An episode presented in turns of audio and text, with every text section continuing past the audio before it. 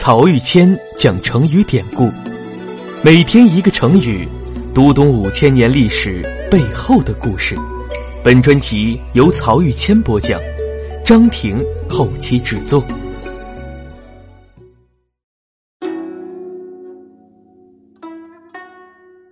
这一讲我们分享的成语是“下笔成章”。这个成语是大才子曹植对自己的个人评价。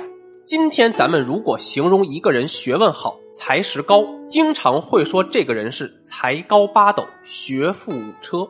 其中的才高八斗说的就是曹植。南朝时期有一个很有名的山水诗人谢灵运，他一生自视甚高，谁都不服，单单对曹植的才华情有独钟。曾经对别人讲，如果天地间的才华灵气总量有一担的话，那陈思王曹植独得八斗，我自己得一斗，剩下的一斗，天下文人一块儿分去吧。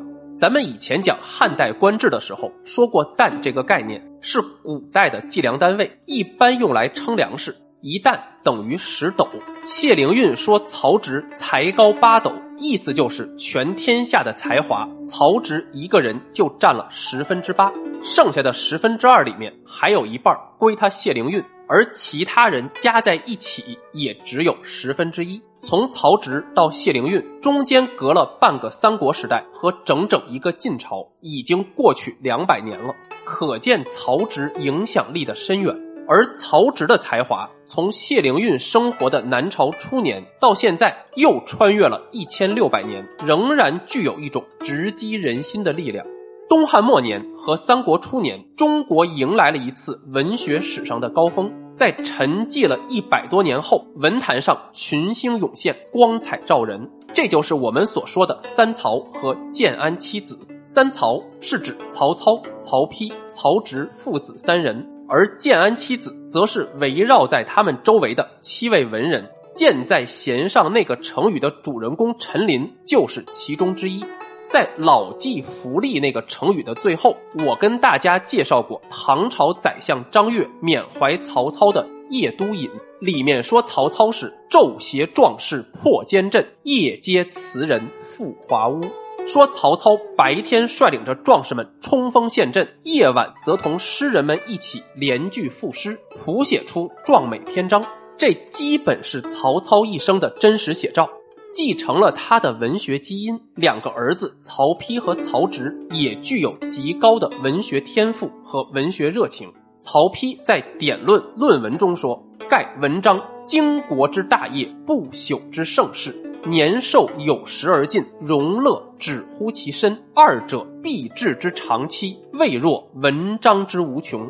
在这篇文论中啊，他把文章视作能够经邦济世的不朽伟业，还说生命总有尽头，荣华富贵也是生不带来，死不带去。只有华美的文章能够长久留存在天地之间。把文章提到这样的高度，在中国历代帝王当中可以说是前无古人也后无来者。但无论是曹操还是曹丕，单纯来看，文学上的成就都不如曹植。从现存作品来看呀，曹植虽然缺少一些曹操的慷慨雄壮之气，却是更加的纵横飘逸、挥洒自如。历史记载，十几岁的时候，曹植已经背诵了十几万字的诗文词赋，对于写诗作文非常擅长。曹操觉得不可思议，一个十多岁的小孩子写不出这样的文章来，就问他：“你是找人代笔的吗？”曹植一听，居然小瞧自己，就跪在父亲面前说：“言出为论，下笔成章。您要不信，可以当场面试。我干嘛要找人代笔呢？”言出为论，下笔成章，就是说，只要您出个题目，我随口说出来就是一段论文，随手写出来也就是一篇文章。咱们一般人写篇文章啊，得先构思、打稿，写完还要润色，但曹植这些环节都不需要，直接下笔就能一气呵成。所以啊，从此下笔成章就被用来形容一个人才思敏捷了。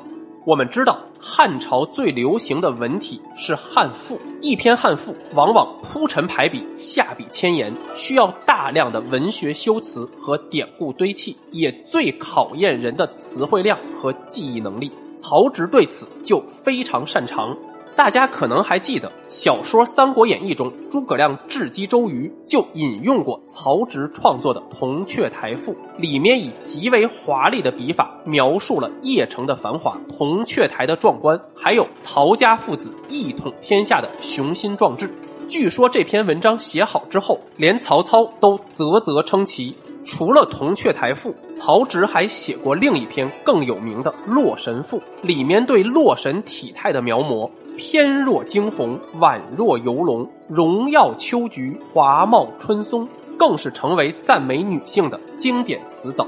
除此之外啊，曹植还十分善于作诗。我们熟悉的七步诗不用说了，其余像《白马篇》《名都篇》《箜篌引》都是汉魏古诗中的精华。而他在《赠白马王彪》一诗中写下的“丈夫志四海，万里犹比邻”，更是成为文学史上的不朽名句。初唐四杰中的王勃有两句脍炙人口的诗。海内存知己，天涯若比邻，正是脱胎于曹植的“丈夫志四海，万里犹比邻”。但是很不幸，才华横溢的曹植在度过了意气风发的青年时代以后，却晚景凄凉，抑郁而终。这又是怎么一回事呢？其中的故事，请听下一讲《煮豆燃萁》。